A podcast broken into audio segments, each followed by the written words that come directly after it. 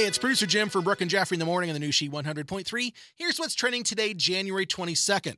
Sad to hear funny dude Dave Chappelle has tested positive for COVID 19. He's canceled his upcoming shows in Austin, Texas, and he's quarantining and asymptomatic at home in Ohio.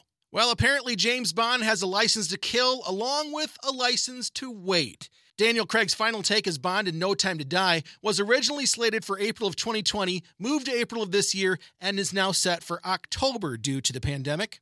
And set your DVRs for February 5th when the New York Times presents premieres Framing Britney Spears on FX and Hulu. It'll dive into Britney's decades long conservatorship, as well as her personal and financial issues with her father, Jamie. Prepare for the return of the hashtag Free Britney movement.